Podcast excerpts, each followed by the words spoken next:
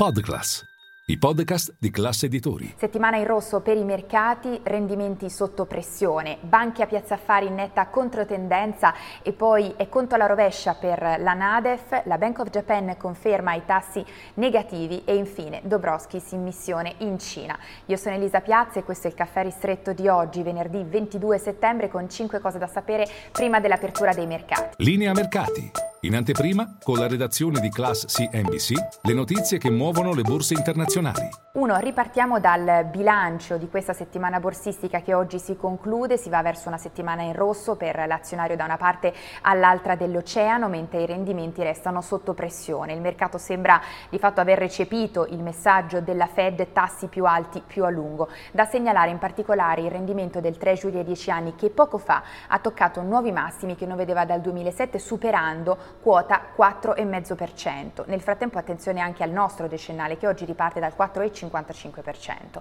E poi due, in netta controtendenza invece le banche a Piazza Affari che si preparano a chiudere una settimana in rally.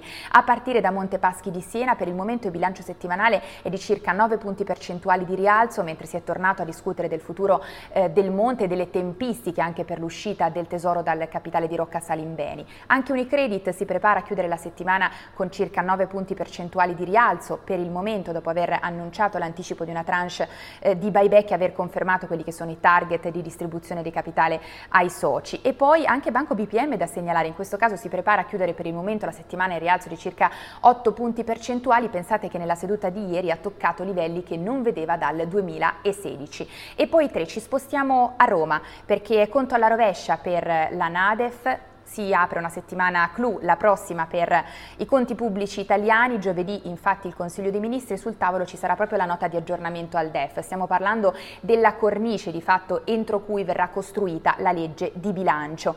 Tra l'altro oggi in arrivo eh, l'Istat alle 10 rivedrà quello che è il PIL per il 2021, rivedrà al rialzo il dato, una revisione in positivo di circa due punti percentuali. E poi 4, ci spostiamo in Giappone perché eh, poco fa questa mattina la Bank of Japan ha eh, deciso di lasciare Fermi i tassi, dunque ancora sotto lo zero, procede, va avanti nella sua linea ultraaccomodante in netta controtendenza rispetto alle altre principali banche centrali, sotto pressione in particolare lo yen. Tutto questo nonostante l'inflazione in Giappone ad agosto abbia toccato il 3,2% e, e si sia portata quindi per il diciassettesimo mese consecutivo oltre il target del 2% fissato dalla banca centrale. E poi 5 concludiamo con la Cina perché parte oggi la missione del vicepresidente della Commissione europea Valdis Dobrovskis in Cina, prima a Shanghai, poi a Pechino per una serie di incontri con funzionari cinesi e anche aziende europee che operano in Cina. Tutto questo a poco più di una settimana dall'annuncio da parte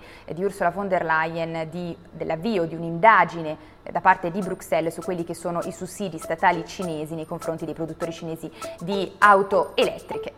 È tutto per il nostro caffè ristretto, noi ci vediamo in diretta a Caffè Affari con tutte le notizie e buon weekend!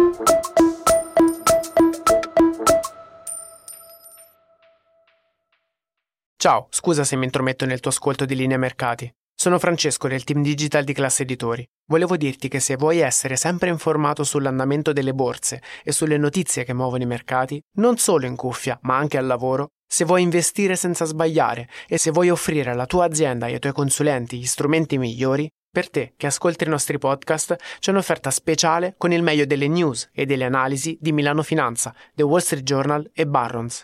Trovi tutte le info nel sommario di questa puntata.